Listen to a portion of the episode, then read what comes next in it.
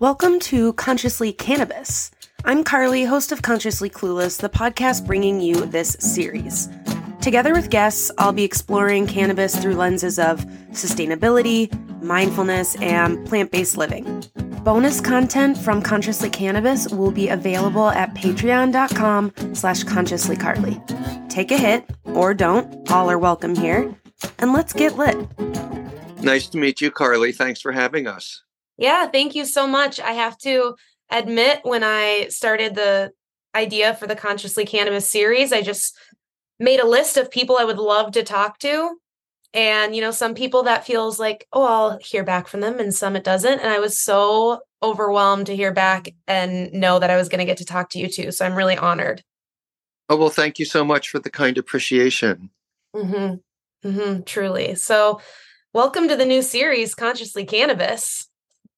All right. Yes. Maybe you could just tell us a little bit about your concept for the series before we get started. Sure. Yeah, that would be great. I have had this podcast, Consciously Clueless, for about three years now. I started during the pandemic after Googling, how do I start a podcast? I wanted to create a space where people could come to learn about how to live a more connected, conscious life and not feel like they had to do it perfectly, hence the clueless part where you could mm-hmm. show up not knowing things and not feel bad about it. And right. now that I'm uh, in a state in Minnesota that we are legal, I feel like I could come out of the weed closet a little bit, which my mom was like, Were you really in a weed closet? Did you think anybody didn't know? Uh, but I wanted to then be able to bring this lens of conscious living to the conversation around cannabis. So people in this, you know, region and area not that that's the only place people listen but it's more popular right around the states that you release in and i just thought it would be a good opportunity to talk about cannabis and dispel some myths and and wellness and and all of it really. Great. Well Firstman and i are always happy to dispel myths about cannabis. I figured you were the right people to talk to. In our job descriptions and yeah so happy happy to do that and you know share whatever we've got with you and yeah it's it's such important work you know there's so many people who would come into harborside during the harborside years and and have questions that were completely legitimate questions that they right. that any person should have who was exploring cannabis for the first time and frequently they were they were embarrassed to ask the questions across yeah. the county because they felt uncool Yes. It cool to ask that question. So they didn't ask the question, right? And mm-hmm. would end up a product that wasn't the right product because they didn't ask the question.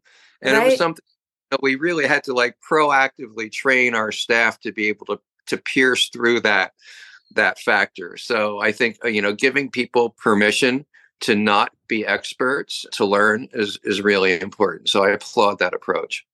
Thank you. I really appreciate that. I obviously people can look into so much of the work that you have both done in in these worlds. So i won't i'm not going to make you do your history that people can google of all of the work. I would like to say that the last prisoner project was a really big eye opener for me a few years ago and i credit to a lot of my knowledge in growing in this this area. So thank you for that work. Yeah, the Last Prisoner Project is something that's very dear to my heart. I was around when all these guys were catching these ridiculous sentences yeah. in you know 30 years ago. I was I was I was not as big as they were for the most part, but I was around and I was in the scene. And yeah. I remember being horrified when, when they caught those sentences. And our attitude was really simple, right? When they declared the war on drugs on us, we were like, we didn't declare this war, mm. but we're not running either. And so now, 30 years later, we're finally getting our brothers and sisters in arms out of prison.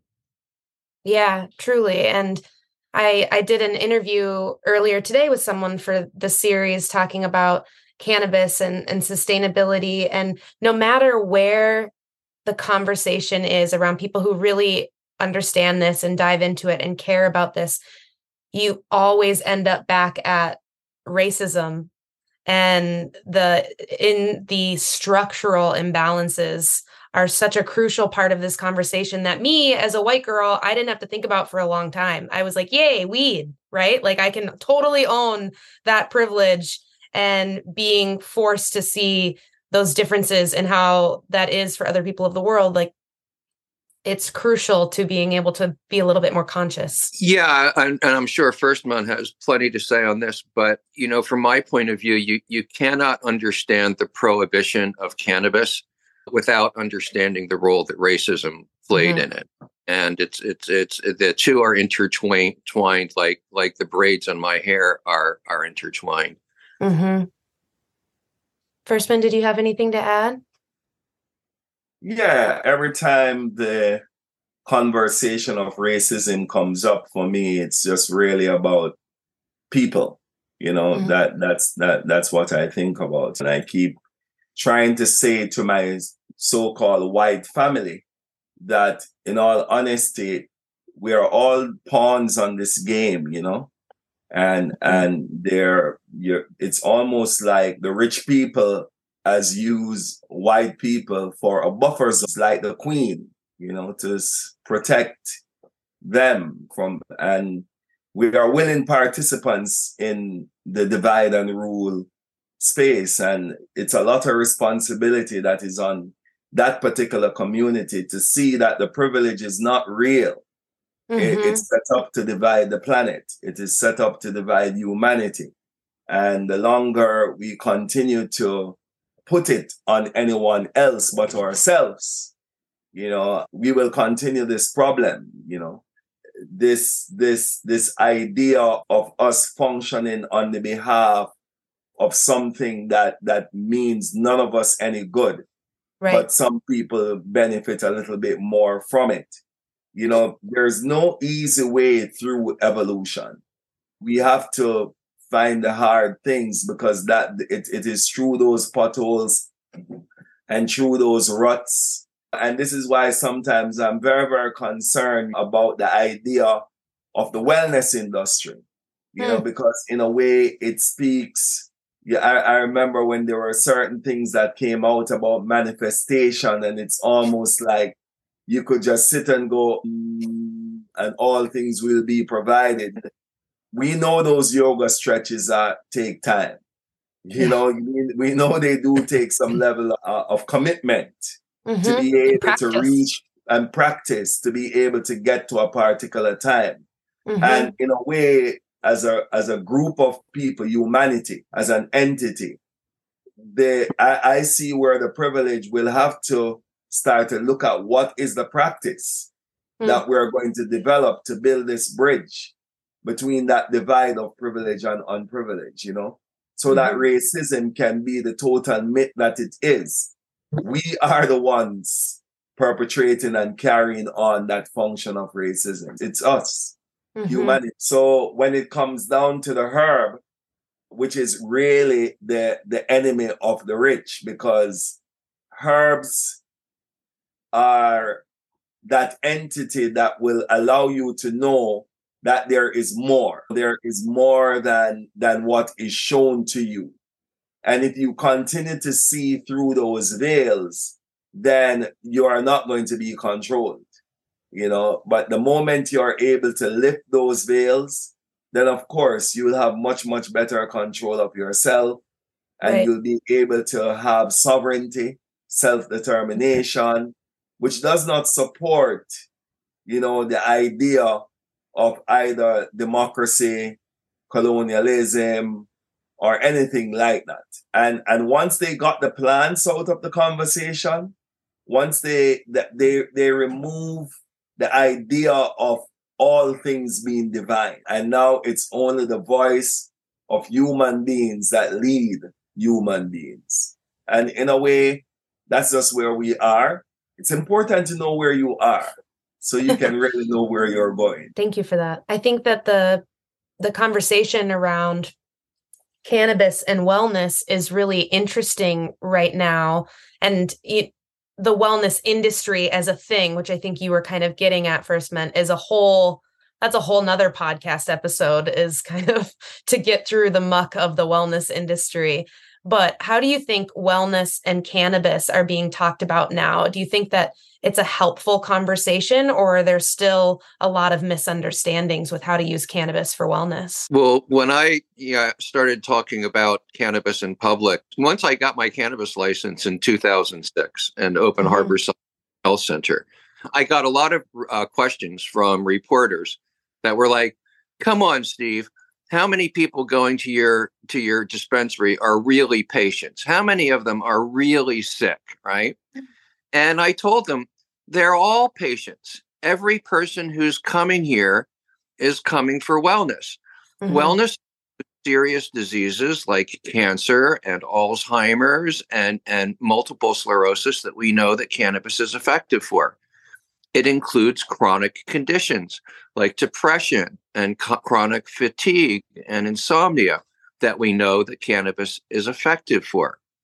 It also includes a wide range of other effects that people don't normally usually think of as wellness effects, mm-hmm. but mm. very much profoundly are, like the ability of cannabis to put you in closer touch with nature, like the ability of cannabis to to open up your perspectives and allow you to explore other alternatives, right? Like the right. ability cannabis to turn an argument into a discussion or a walk through the woods into a spiritual experience, or the way it can help an artist find just the right color, or it can help a poet find just the right word, uh, the way that it elevates our creativity, the way that it helps us get along with each other. Um, all of these things are, are wellness aspects, even yes. the joy, euphoria that cannabis gives us. Joy and euphoria are normal and and and should be an expected part of the human experience it's it's part of the reason that we're here on this planet that we're in this cycle of life is to feel joy and mm-hmm. to give each and so all of these aspects of cannabis every single last one of them is about wellness. Now the wellness industry is a different thing from wellness but in my cannabis is profoundly a wellness entity really. And if there was any doubt about that the fact that we have an endocannabinoid system that endogenously produces many of the same cannabinoids that we get from from the plant and that that system is the system that's responsible for maintaining all of our other life systems in good shape is really the final proof. Cannabis is a wellness product. It's not an intoxicant. So if you were getting that reaction in 2006 and you know jumping to 2023, do you see, still feel like you have to kind of explain why cannabis equals wellness or is that becoming a more culturally known thing from your perspective?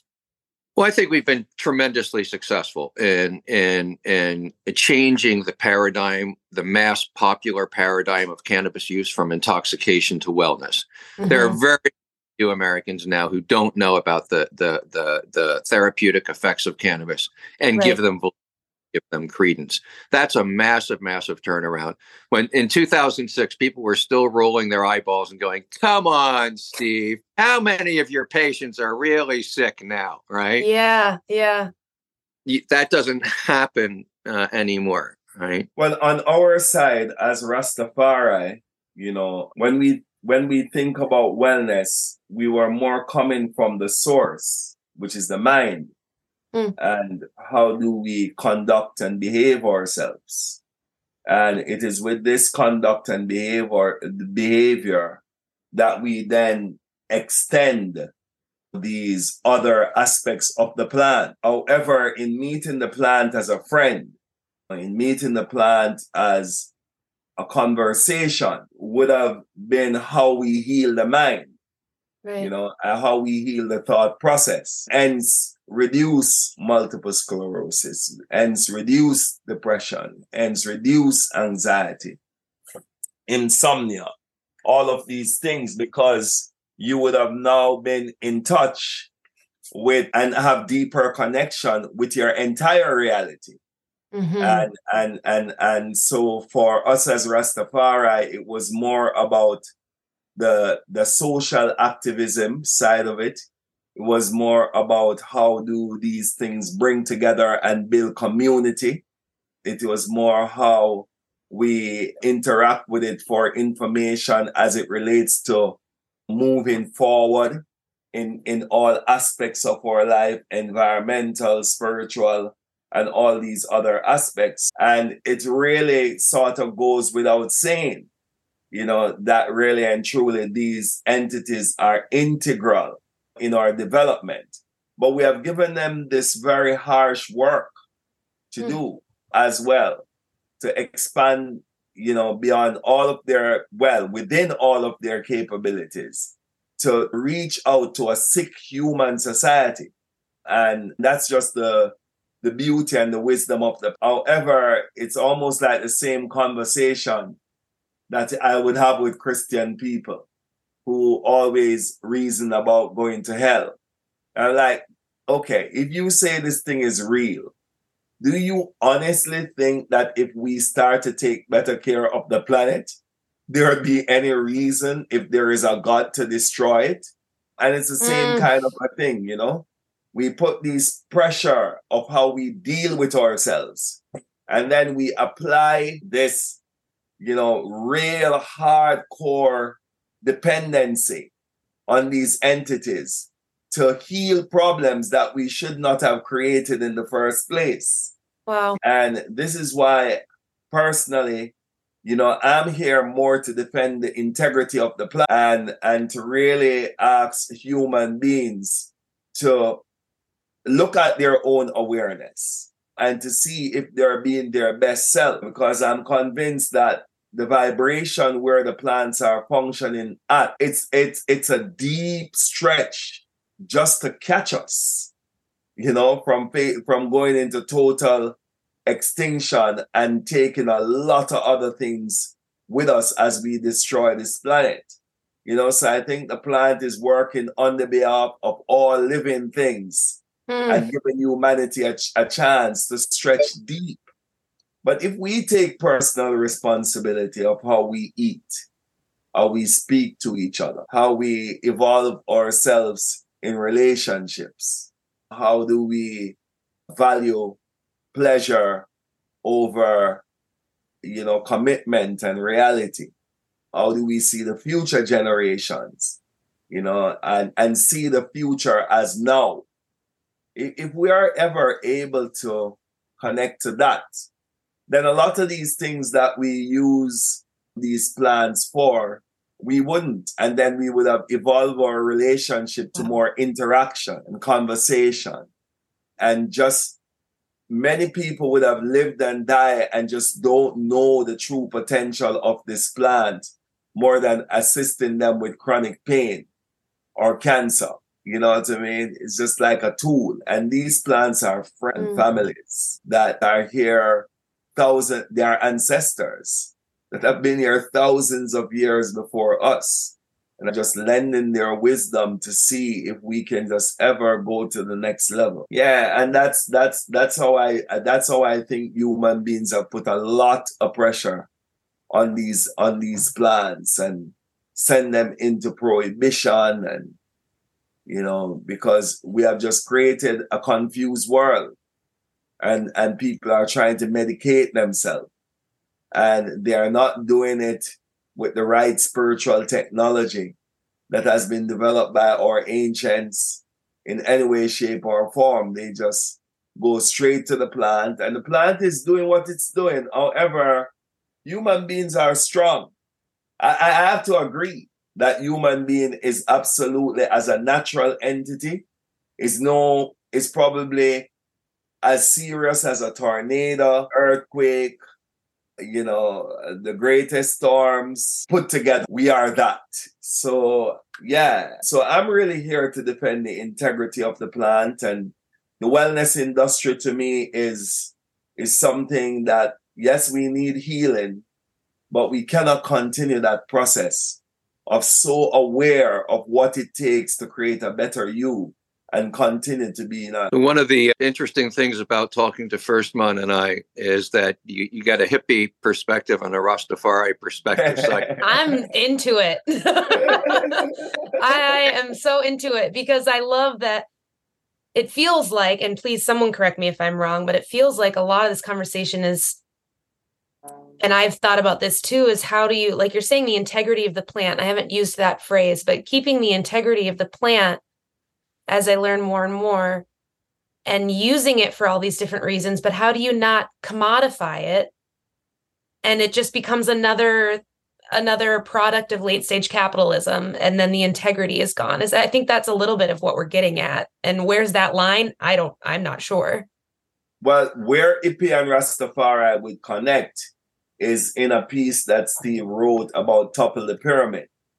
You know, because all of these people that were making so much money out of cannabis, as soon as cannabis has broken down the uncivilized barriers of of, of, of what now we are moving to call legalization, they're only surviving because of uncivilized governance. The hmm. minute the plant has broken down all of that, you will see it has to come to the people. It will be a cultural immersion that that that that's what the plant was here for and that what that's what it will continue to do. And capitalism does what capitalism does does. However i don't think they have any kind of a wisdom more than these plants you know? So i think the plants are doing what they're doing. Poor capitalism you know thinking that they're having one up. Some had to win. There's no doubt. Some had to win. Right. And and and some good people actually came through in making those steps in the beginning, and some bad people too. But once the pyramid starts to grow, just remember it will go on the reverse. It will be flipped around, you know, and that's a space where Steve and I we definitely connect. And we also see that these plants are here for rebelling for social change. That's what Rastafari would have used it for to be able to get a deeper understanding of self determination. And then once you know how you want to determine yourself, then the next move is to do it. And, and that do it is the acceptance of life in its natural form. The issue we are having right now is in the spiritual community the spiritual community has an opportunity to create its own roadmap, you know. But there's a lot of ego in the spiritual community. You know, there's a lot of transfer of the same behaviors of the capitalism into the spiritual community. Absolutely. And we use the same type of contractual profiles when we're going to do any kind of a business together. We do the same type of communication protocols you know, if we have to interface with something. And it, last night we did our first historic ceremony. Yes, we are connected to the hippie, but last night, Rastafari called first night, we connected to the Shipibo tradition straight out of Peru. And it, it is this because she's still here in Rasta Village. And the best thing how I could describe that ceremony because it was led by a woman, you know, and is that Mother Earth spoke and is speaking. And it was just a beautiful thing to listen to those and see that we're we're trying our best to build these bridges because all the answers in the spiritual community. It's really here. And but we are not able to live that amongst ourselves. It's so easy to point to government, but then when we point to self-governance, it becomes very, very difficult. Mm-hmm. Carly, I, I think that that process that you were talking about, right, that this whole um, area that we've kind of been talking about through the course of, of the podcast, I describe as learning the lessons that the plants have to teach us and learning how to implement those lessons in our world, right? Mm-hmm. Uh, one of the amazing things about cannabis and all the visionary plants is that they give us an ability to double check ourselves, right? Human beings have these incredibly powerful minds. And sometimes we need help to make sure that what our minds are doing are in alignment with the innermost yearnings of our heart. And that's why Mother Nature has made sure that there's hundreds and hundreds of visionary plants all around the world uh, that we always get our hands on them, right? Is is so that we can double check ourselves, so that we can learn the lessons that these plants teach us. And one of the rarely known pieces of human history is that visionary plants have been a part of human cultures for thousands and thousands and thousands of years. The ancient Greek society that came up with things like logic and democracy and drama, that was all of those things were the product of a psychedelic mind. The wine that the mm-hmm. drinking was infused with psychedelic botanicals. And, and that pattern is repeated in spiritual systems throughout history and across the globe.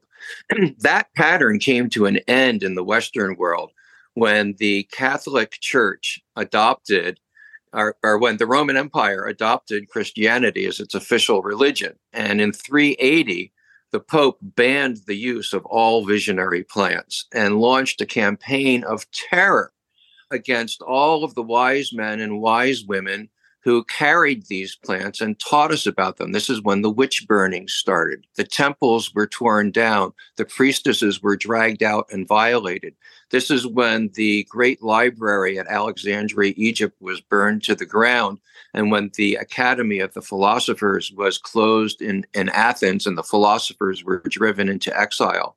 It was the beginning of the Dark Ages in Europe we are now reclaiming. That is the heritage that we are reclaiming. And it's no coincidence that during this period of time when human beings divorced themselves from our plant teachers, from our plant guides, coincides with the period of time that we developed technology, which is now threatening to destroy the planet. And so we are engaged truly in a sacred work to reconnect with these plants, to have the conversations once again. And critical to that is learning the lessons and having the courage and the fortitude, the commitment to really act on them. What both of you have just shared about, I keep coming back to that phrase first, the integrity of the plant. I think that that's such a, a great way to put it and really helps kind of solidify that in my brain. Do you then, do either of you get frustrated or kind of, I don't know, not look down on is not the right word, but maybe get get frustrated by people who are like, I'm just here for a good time. I'm just trying to get really freaking stoned. Like, does that feel like a misuse of the plant or is that a part of the experience? Not Again, so much people who say they're just here to make a bunch of money. Fair. I mean, judgment is always dangerous, you know? Right. I was kind of trying to avoid that, but I was basically asking you if you judged. So I don't know why I was skirting around it. Hey there, it's me. If you're digging this conversation so far around conscious living in this episode and you're feeling inspired to make change, that's literally why I'm here. If you want sustainable ways to be sustainable, you hear eco friendly or green and wonder if you're doing it right. You want to make your diet more earth friendly by going vegan. You want to live a more connected life, but you're not even sure what that means. No judgment.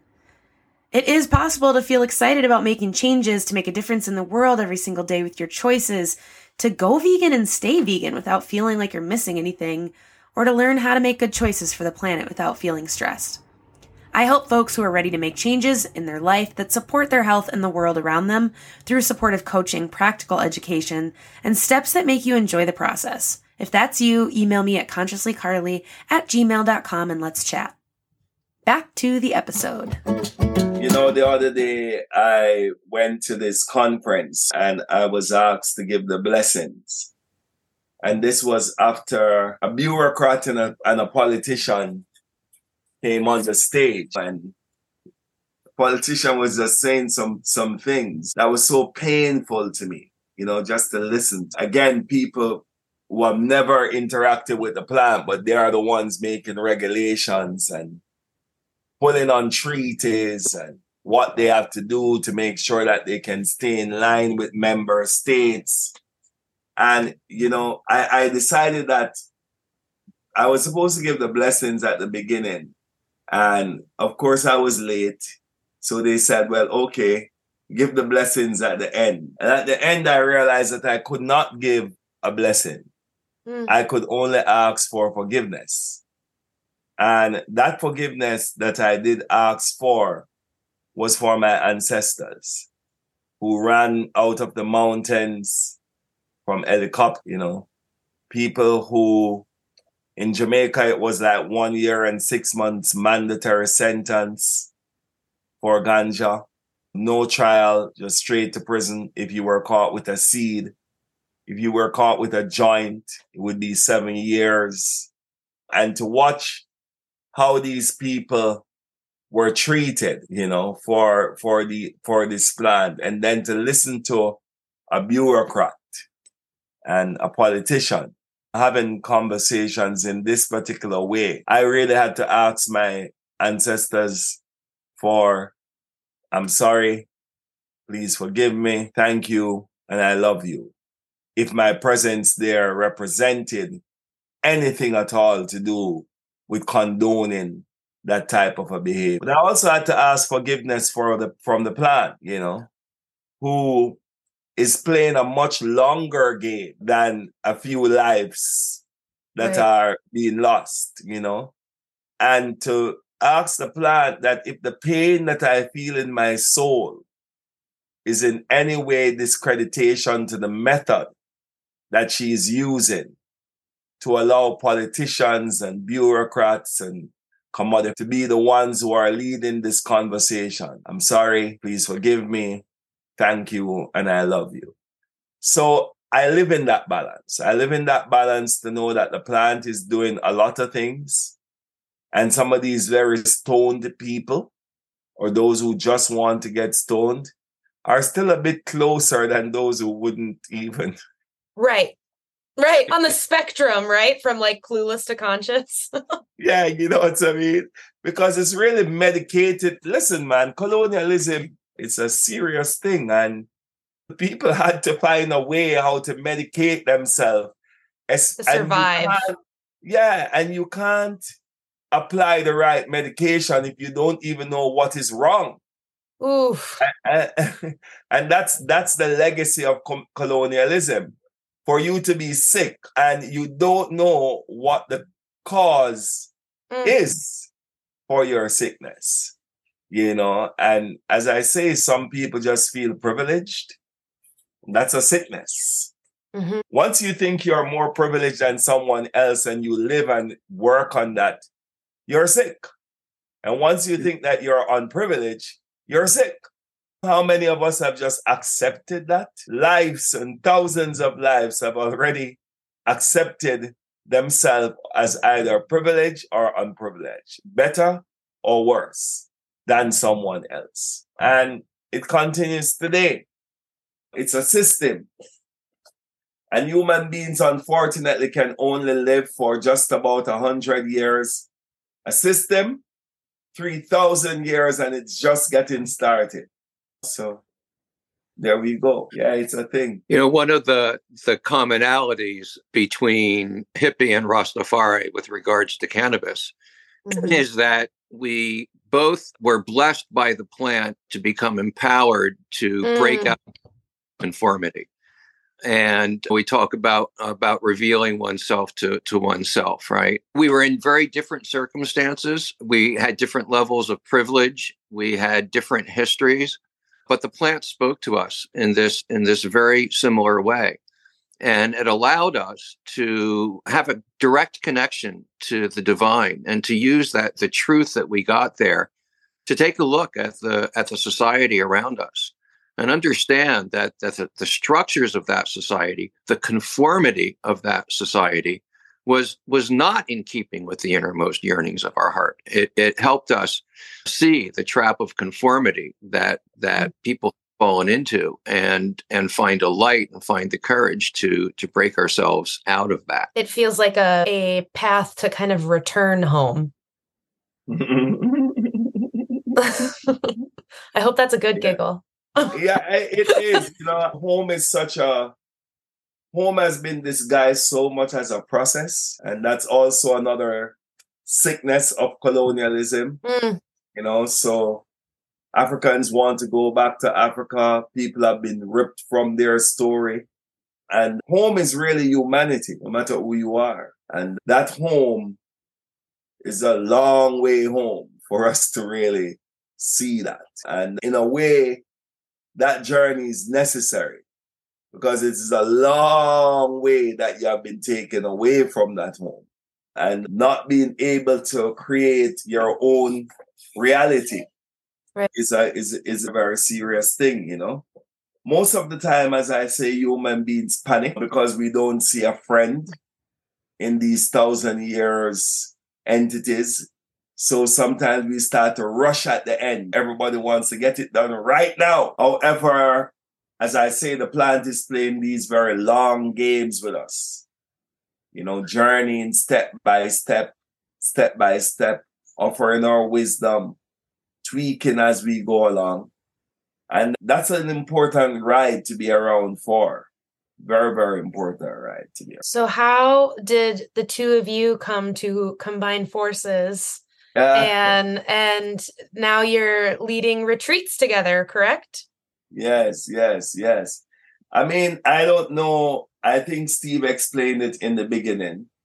It's just all about the plant speaking to us in one particular way, stepping over boundaries, borders, colors, schemes, and all of these things, and really just sort of knitted us together that the physical story is minuscule in comparison to that deeper, longer vision that would have really put us together. And now we're doing retreats.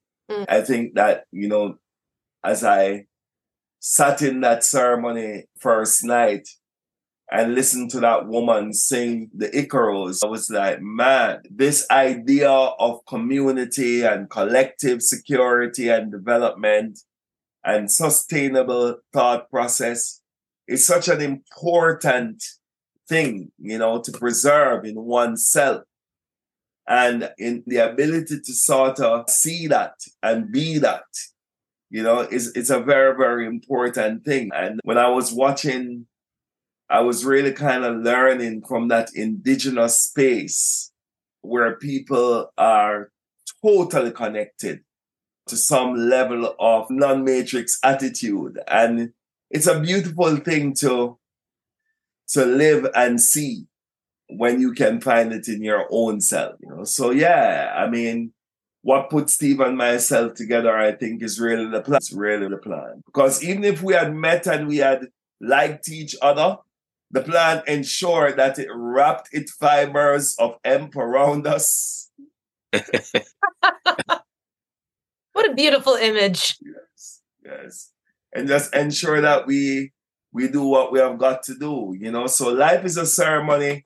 This retreat wasn't a hard sell to a hippie man who recognized legacy, mm. you know, hmm. who recognize what Rastafari has done, you know, for kind of the way how it allowed them to rebel without any kind of a fear because they knew that what they were doing was right.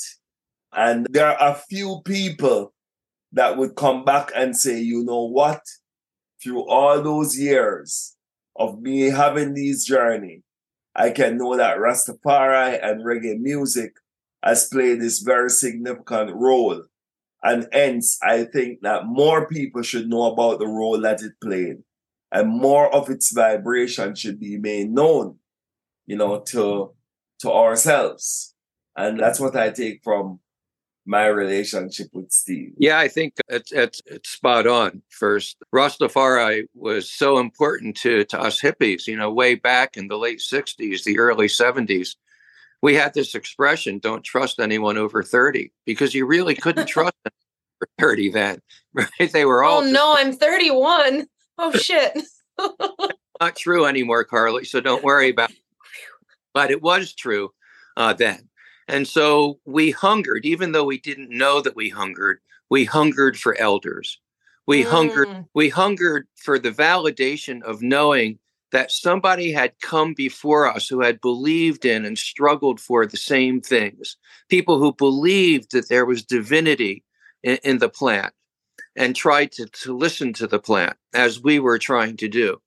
And so everything we had ever heard about cannabis had been negative all of the propaganda, everything. And so when when when Bob Marley and Peter Tosh started putting out this soundtrack of, of revolution for us, it it it validated us. It told us that we were on the right track. Like like mm. first said, knew in that moment that we were right and and and our commitment which was already strong because we were in conversation with the plant became locked in forever forever and and and and as i had an opportunity in 2019 to travel around the world to emerging cannabis economies to see the progress that we started in california how it had spread around the planet yeah. i discovered like 80 or 90% of the young people i talked to told me that they heard about the cannabis plant through reggae music and through reggae music they had also learned the lessons of Rastafari, uh, right. the lesson of, of living with nature, the lessons of each individual, the idea that everyone has their, their own realm, right? Were also incorporated into, into their belief systems. And so now there are millions and millions, hundreds of millions of people around the world who have had basically their spiritual belief systems influenced by Rastafari in not a, not a very conscious kind of way, right? right. Almost right. just through osmosis. It's a good way, right? Now, Rastafari needs our help. Rastafari has always been under threat in Jamaica. In 1963, the government of Jamaica called for the people to bring in all Rastafari, dead or alive and Rastafari had to flee to the bush and live there off of the land just in order to remain alive, just in order to to to survive. Yeah, you know, and, the, and the that message- part of that part of our history that Steve is talking about can also every time Steve talked to me about the rainbow family and how they do things, you know, coming out of that same type of a rebellion and taking over national parks mm-hmm. and creating these kinds of experiences that were sovereign, didn't have a permission, didn't have license, but created these sovereign, authentic version. These are decolonizing steps. These are steps that allow us to decolonize the mind, right? and emancipate ourselves. And whether we are right or, or wrong, we're very sure about one thing is fuck the system, you know? If that's the message, one thing people take away from this episode, that's it. right? Yeah, yeah, exactly. Exactly. Hell you yeah. Know, so writing that story of how we are not going to remain here in this mire, you know, we're going to remove ourselves from here because anywhere is better, is a thing for us. So yeah, I mean, those are some of the parallels that we that we bring together, and I hope that this spiritual community can see that a lot of the answers and examples and pilot behavior that that the world is looking for, you know, to think about change, how to make things different. They're really looking to us and when we don't have good relationships with each other as a community, you know, as a community of plant people, and I'm telling you, man, there's a lot of ego in this community. A lot of ego. Did you want to follow up on something, Steve, after that, after your thought before I said something else? Well, you know, just looping back again to the way that that Rastafari and and hippie see this plant, and and, and in some similar ways, right? Mm-hmm. For for both cultures, it was a it was a beacon of freedom. Uh, it was an inspiration to rebellion. It was a call to social justice. Uh, for us, the the the the cannabis and, and all of the visionary substances weren't just about understanding ourselves and healing ourselves. Um, it's important sometimes to put on the eye shades and go deep into yourself and do that work. But it's also important to take off the eye shades, to look into each other's eyes, mm-hmm. to look at the natural world and and what the human world that we have created is doing to the natural world to engage in, in that process that i believe psychedelics call us to right to see to double check to make sure that what we're doing in our daily lives with our executive brains these powerful powerful brains that we have are really in alignment with our hearts, with what we know is true and just and and beautiful. And and that's that's why these these substances are here. And and hippie and Rastafari have really seen them in the, in this similar way. One of the, the things that has troubled me about the rise of the cannabis industry as opposed to the cannabis movement, right? And the mm-hmm. cannabis movement everybody understood that the system was rotten because right. it had been affecting us all of our lives. There was no question in our minds that cannabis was connected to, to social justice, right? Uh, now the cannabis industry is, you know, the strings there are pulled by people who, who very much see their interest aligned with the system. I, I remember being horrified that one of the the speakers at a recent cannabis conference said that the job of legal cannabis is to cannibalize the legacy cannabis industry. Oh, right? Gosh, what? what? Right? Uh, it's like, you know, we did not struggle for 50 years to see our neighborhood dealers put out of business by some corporate fucks. Um, right. And, and, and, and so I really, one of the things that, that I hope to see return to the cannabis community is this sense of commitment to social justice. It's very right. much part of of what we hope to do with our retreats at Rastafari Indigenous Village which are these incredible five day events that allow people to really immerse themselves in a true Rastafari community that already lives by the lessons that the, that the plants teach us. But we also pay attention to the process of preparation and integration, mm. right? Um, and when we think about integration from psychedelic experiences, for us, it connects back to this fundamental sense of social justice, right? That that if we aren't really interested in, in welcoming people to Rastafari Indigenous Village, where they can have engage in these ceremonies, where they can be in our medicinal gardens, where they can forage for their food, where they can eat a high tall diet, where they can learn the chants and the rhythms, and then send them back to the same world that they came from in the hopes that they will more smoothly integrate into it. That's right. not our. What we want to do is inspire and empower people to go back to the world that wounded all of us and change it. Hell yeah. Where do I sign up? Where do I put my name? Well, we do have um, a website, www.rastavillage.com.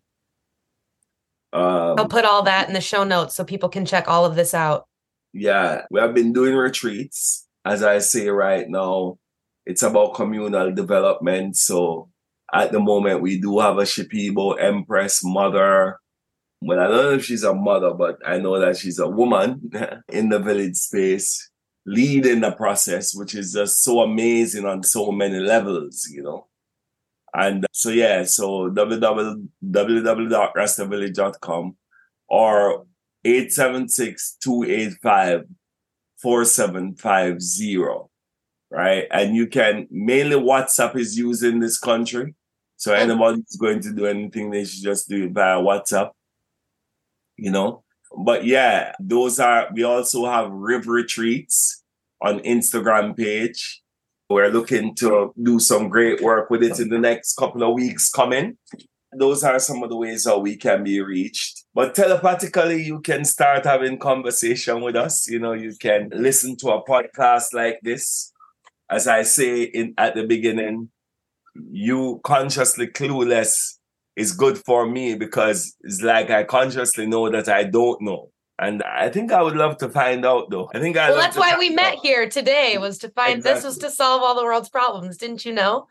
That's why we're here right now. Yes. But we so, get up and do it. Okay. True.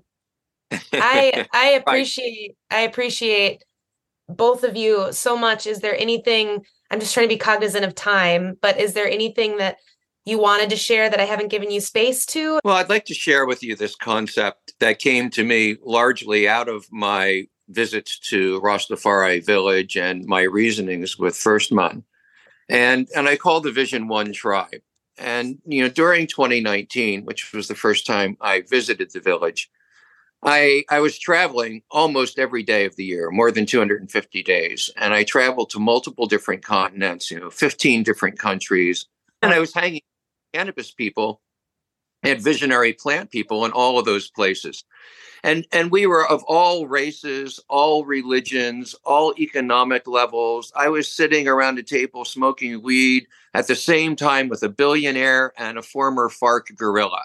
And we're getting along together seamlessly, beautifully. Sometimes we would be traveling together and we would move through different cultures and different places, different experiences, and react to them and, and take things of value from them that were remarkably similar and in alignment with each other. And when that time ended and I parted from these folks, I felt real pain. I was really missing mm. them in my and so as I sat through 2020 and COVID, I I had time to think about about what had gone there.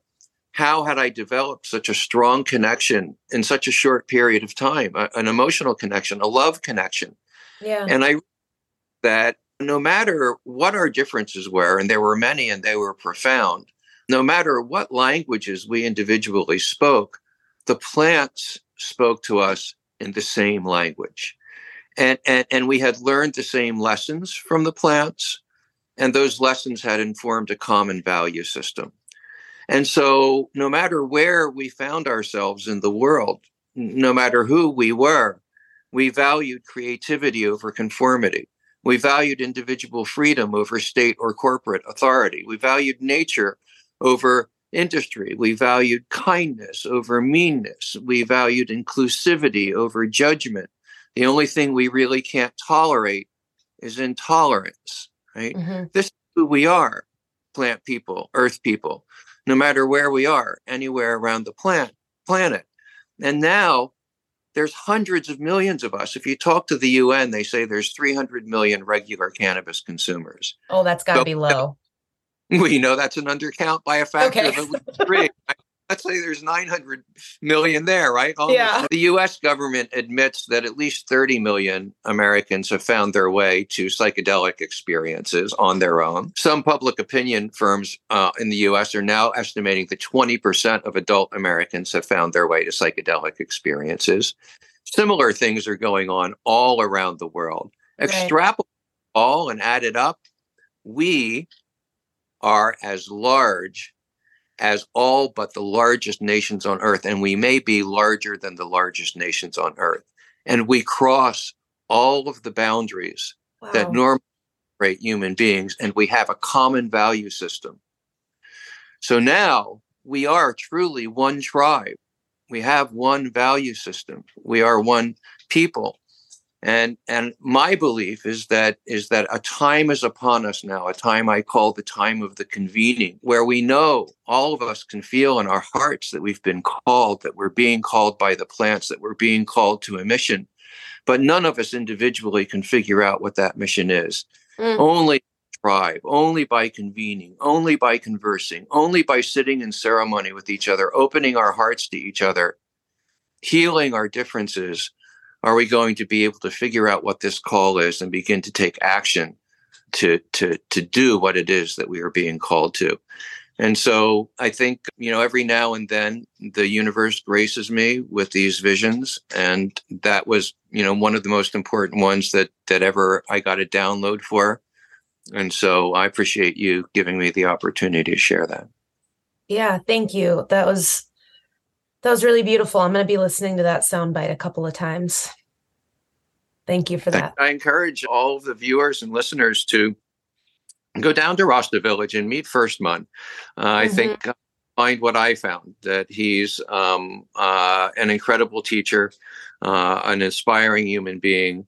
Um, he is someone who now in these days it's it's possible to to get close to, to sit next to, right. to have experiences with, and and and I encourage everybody to to take advantage of that to meet the other incredible people who live at the village. Queen Eye, who is one of the She was there in the beginning of the our little video chat for just a minute. I met her. Yeah, Queen Eye is this incredible healer who knows every single medicinal plant in the garden and how to turn them into tinctures and balms and shampoos and soaps.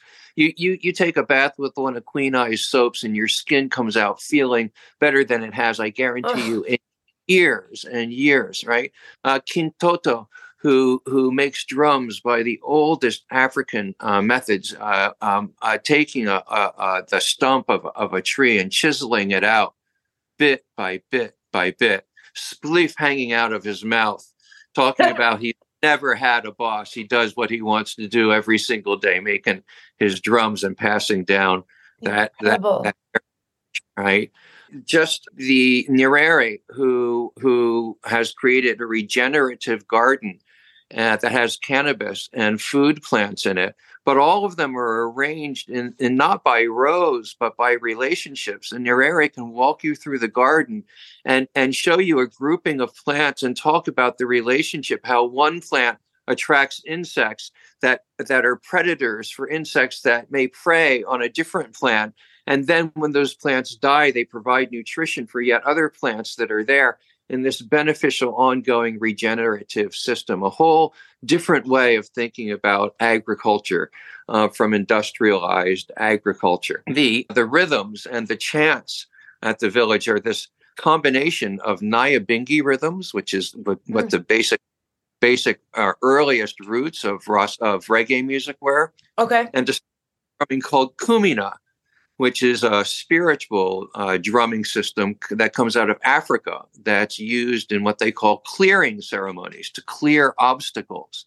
And so folks will gather together in prayer ceremonies and and and and the sponsor of that ceremony will have a, a declared obstacle that they want to clear mm-hmm. and the drumming will begin and the dancing will begin and and the energy will be called in the spirits will be called in they will be danced with they will be talked with and in a really successful kumina ceremony people reach a state called myal and myal is is a a super spiritual state that allows people to do things like jump three or four feet up in the air and spin around 20 times and do these incredible incredible out of body kinds of feats wow. so there's just all of these very rich that, that that type of ceremony doesn't happen at the village but it's but it's it's it's part of the tradition that has been woven into parts of what the village does mm-hmm. and it's a just this very unique experience. You know, it's it's easy to go to Jamaica and find a beautiful resort and go spend time there. But it's very rare to be able to go to a true Rastafari village with elders, with children, with artisans, and be able to experience uh, this way of life in such an, an intimate kind of way. So it, it was a life changing experience for me the first time that I visited the village, by the time I was halfway through it, tears were rolling down my face because I had dreamed, I had dreamed that such a place really existed somewhere in the world. And and I was there. And it's it, it has it has drawn me back and, and called me to the mission that that Firstman and I have been on. I don't actually lead ceremonies. Mm-hmm. I've been I've been an underground legacy Thanks smuggler and dealer and, and an activist. Cannabis. I fought the if you're not ready for this episode to be over, fronts, you know, since I was Every Cannabis 16 years old. bonus content. There's a lot of Sometimes guests and I will smoke together. Maybe you'll see some of my friends and I toke deal up. with on a Who personal knows? level Go to patreon.com slash consciouslycarly and get all the bonus content. And thank you so much for listening to this that kind of work around my own If you enjoyed it, remember to hit subscribe wherever you listen to your podcast. Share it with a friend. Tell someone you I'm know Really more anything helps, and I just so a supporter of, of the village, time. lending some of the skills that I've been able to develop in the mainstream business world to be able to support what they do already so so beautifully, and to introduce other people to to the experience. So. Uh, again, just really um, appreciate uh, this opportunity to to tell your viewers about the special things that are going on there.